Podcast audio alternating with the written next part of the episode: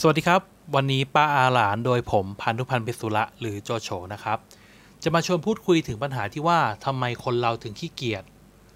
โดยหลักการแก้ปัญหาต่างๆ แล้วเนี่ยหากเราต้องการแก้ปัญหาอะไรสักอย่างหนึ่ง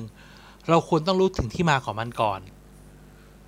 คาว่าขี้เกียจเนี่ยเราได้ยินมาตั้งแต่เด็กแล้วอย่างผมเองก็โดนแม่เนาะว่าชอบว่าว่าทำไมขี้เกียจจังเลย พอเราโตขึ้นมาเรื่อยๆ เราก็รู้สึกว่า เอ๊ะคำว่าขี้เกียจในที่นี้มุมมองของผู้ใหญ่คืออะไรบ้าง จนเจ้าน้องชายตัวดีของเราก็มาอยู่ในบ้าน ก็โดนป้านะครับ หรือแม่ผมเองเนี่ย ว่าประจำว่ามิกทำไมขี้เกียจจังเลย เราจะรู้สึกว่าเฮ้ยอะไรที่ทำให้รู้สึกว่านี่คือคำว่าขี้เกียจ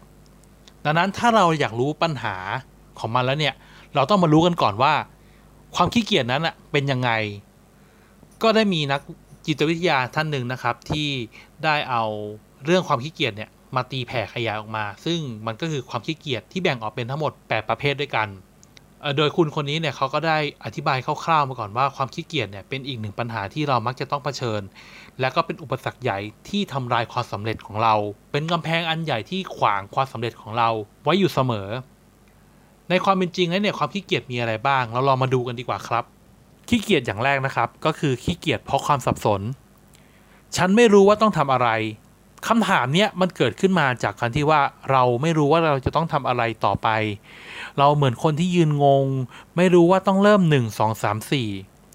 อาจจะเป็นเพราะว่าเราไม่รู้ว่าเป้าหมายจริง ๆ ในการทำนั้นอะคืออะไรกันแน่ เราลองพยายามหาเป้าหมายนั้นดู ชี้นำเป้าหมายของตัวเรา หรือชี้นำเป้าหมายของคนที่เรามองว่าขี้เกียจเนี่ยว่าเขาอยู่ในปัจจัยนี้หรือเปล่า ประเภทที่สองนะครับ ขี้เกียจเพราะความกลัว เหมือนเราเจอปัญหาอย่างหนึ่งเลย อย่างเช่น บางคนไม่กล้าพูดในที่สาธารณะ บางคนไม่กล้าที่จะแสดงออก บางคนตั้งตั้งกำแพงไว้แล้วว่า ฉันทำไม่ได้ทำให้คนส่วนใหญ่เนี่ยเมื่อเจอปัญหาเหล่านี้เนี่ยว่าคำว่าฉันทำไม่ได้เนี่ยก็จะหนีปัญหาไม่กล้าเผชิญหน้า ซึ่งอันนี้เนี่ยทำให้เราทำให้คนเหล่านั้นที่เกิดปัญหาเนี่ย หลีกเลี่ยง แล้วทำให้คนรอบข้างมองว่าขี้เกียจอย่างเช่น ถ้าเราโยนโจทย์โจทย์หนึ่งให้กับ ให้กับคนในออฟฟิศล้วกันเนาะยกตัวอย่างล้วกันเฮ้ยลองไปยืนพรีเซนต์เจ้านายดูซิเขาก็บอกไม่อะฉันไม่ทำไม่เอาไม่เอาไม่เอาไม่ทำคนรอบข้างมองแล้วทำไมขี้เกียจวะคนอื่นเขาต้องทำกัน แต่เป็นเพราะว่าเขามีความกลัว อันนี้ก็เป็นหนึ่งในปัจจัยเหมือนกันที่ทำให้คนรอบข้างมองว่าขี้เกียจ ขี้เกียจประเภทที่ 3 คือขี้เกียจเพราะยึดติดกับทัศนคติเดิมๆที่ปลูกฝังไว้ บนความรู้สึกที่แย่ อันนี้ต้องขยายนิดนึงก่อน เราเราต้องมองว่าความขี้เกียจอันนี้เนี่ย เกิดจากความไม่มั่นใจ เกิดจากเคยทำและผิดพลาดทำให้สมองหรือความรู้สึกนั้นน่ะเป็นลบต่อสิ่งสิ่งนั้น เช่น ผมยกตัวอย่างง่ายๆ อ่า เราให้เด็กละกัน สมมติเราให้เจ้ามิกทอดไข่เจียว แล้วทอดไข่เจียวไหม อะก็โดนป้าว่าล้วโดนผมรอบ้างคำถามต่อมาคือเด็กเขาจะกล้าที่จะทอดไข่เจียวอีกไหมในครั้งต่อไป ถ้าเราใช้เขาให้ทำเอ้ยมิกทอดไข่เจียวให้หน่อย ถ้าเด็กมีความรู้สึกว่ามีมีความมีแง่ลบละเขาจะรู้สึกเขาพร้อมที่จะปฏิเสธ เขาพร้อมที่จะไม่ทำทำให้เรามองว่า เอ้ยทำไมขี้เกียจว่าสั่งแค่นี้ไม่ทำใช้แค่นี้ไม่ทำเรื่องง่าย ๆ แค่นี้ไม่ทำเพราะว่าเราไปสร้างจุดที่เขากลัวก่อนทำให้เขา เกิดทัศนคติติดลบขึ้นมา อันนี้เราต้องมองว่ามุมมองที่เรามองเขาขี้เกียจก่อนนะ แต่ในความเป็นจริงแล้ว เขาอาจจะมีปมอยู่ตรงนั้นก็ได้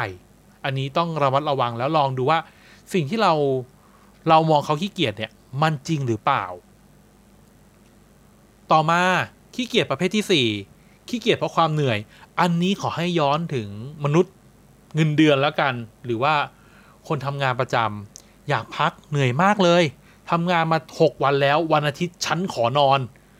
รับรองเลยครับ แม่ผมด่าผมตั้งแต่เช้าทำไมตื่นสายจังวันอาทิตย์ทำไมไม่ทำนู่นทำไมไม่ทำนี่ ใจเย็นเดี๋ยว เดี๋ยว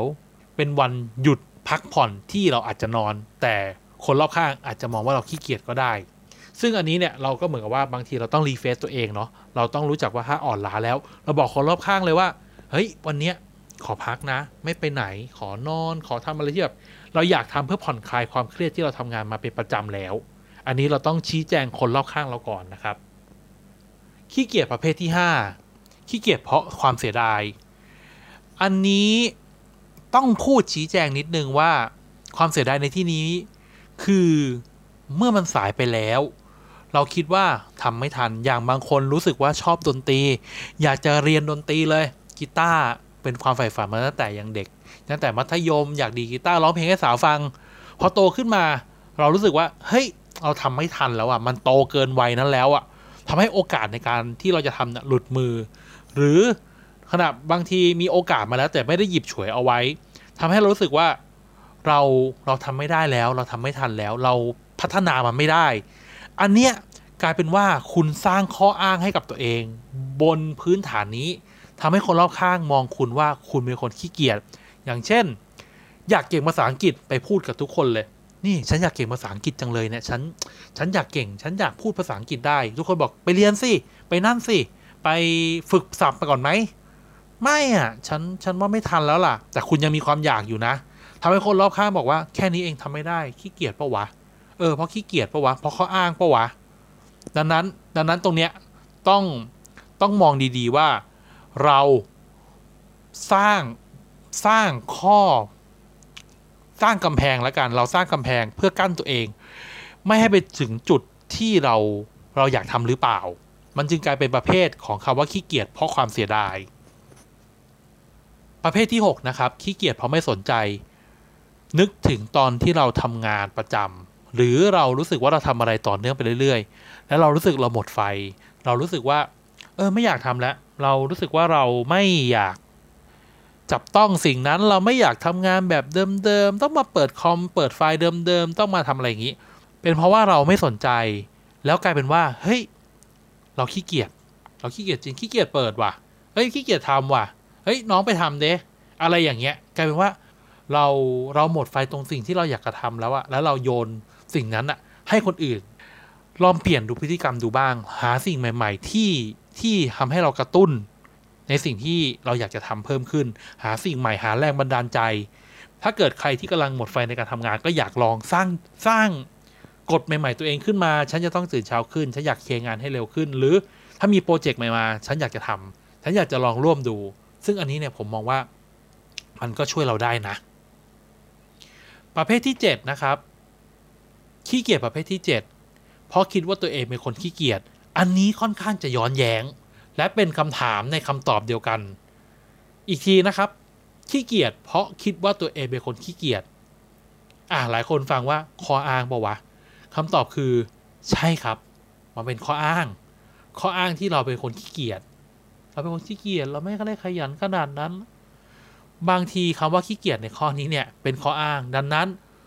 ลองวางข้ออ้างตัวเองดู แล้วลองไปทำในสิ่งใหม่ ๆ หาสิ่งสิ่งนั้นให้เจอ หรือสิ่งที่คุณไม่อยากทำเพราะอะไร แล้วไปแก้ปัญหาครับ คุณจะเลิกกลายเป็นคนขี้เกียจกับข้ออ้างที่ว่าคุณเป็นคนขี้เกียจเอง ประเภทที่ 8 นะครับ ผมใช้คำว่าเป็นความขี้เกียจที่สร้างจิตสำนึกที่ผิด หรือก็คือขี้เกียจเพราะความรู้สึกผิด อะ อย่างเช่น อ่าตอนนี้เราทำงานกันเนาะผมอยู่ไปทำงานละ เราย้อนกลับไปว่าทำไมตอนนั้นเราไม่ทำวะทำไมเราไม่ตั้งใจเรียนทำไมตอนนั้นเราไม่เรียนวิทย์คณิตทำไมตอนนั้นเราไม่ออกกำลังกายมากขึ้น เราไม่คุมอาหารคำพูดเหล่านี้เนี่ยกลายว่าเราบล็อกตัวเองแล้ว เพราะว่าเรารู้สึกผิด ฉันไม่น่าขี้เกียจตอนนั้นเลย ฉันไม่น่าขี้เกียจแบบนี้เลย ยิ่งเราคิดมากขึ้นเรื่อยๆ มันยิ่งบั่นทอนจิตใจ มันยิ่งปลูกฝังจิตใต้สำนึกให้เราว่าอ๋อเพราะเราเป็นคนขี้เกียจเว้ยเพราะเราเป็นคนเลือกผิดเว้ย มันก็ยิ่งทำให้เรามีกำแพงที่จากหนาอยู่แล้ว ใหญ่กว่าเดิมใหญ่กว่าเดิม จนเราทำลายกำแพงนั้นไม่ได้ ถ้าเราลองเปลี่ยนความคิดดูให้อภัยตัวเอง แล้วรักตัวเองให้มากขึ้น เราผ่อนปลนและเราลองทำในสิ่งที่เราทำพลาด อย่างเช่น ผมมีความรู้สึกว่าอะผมผมไม่ได้ตั้งใจเรียนภาษาอังกฤษตั้งแต่ตอนเรียนเลย ผมทะเลาะกับอาจารย์ ผมกวนตีนอาจารย์เอาง่ายๆผมไม่เรียน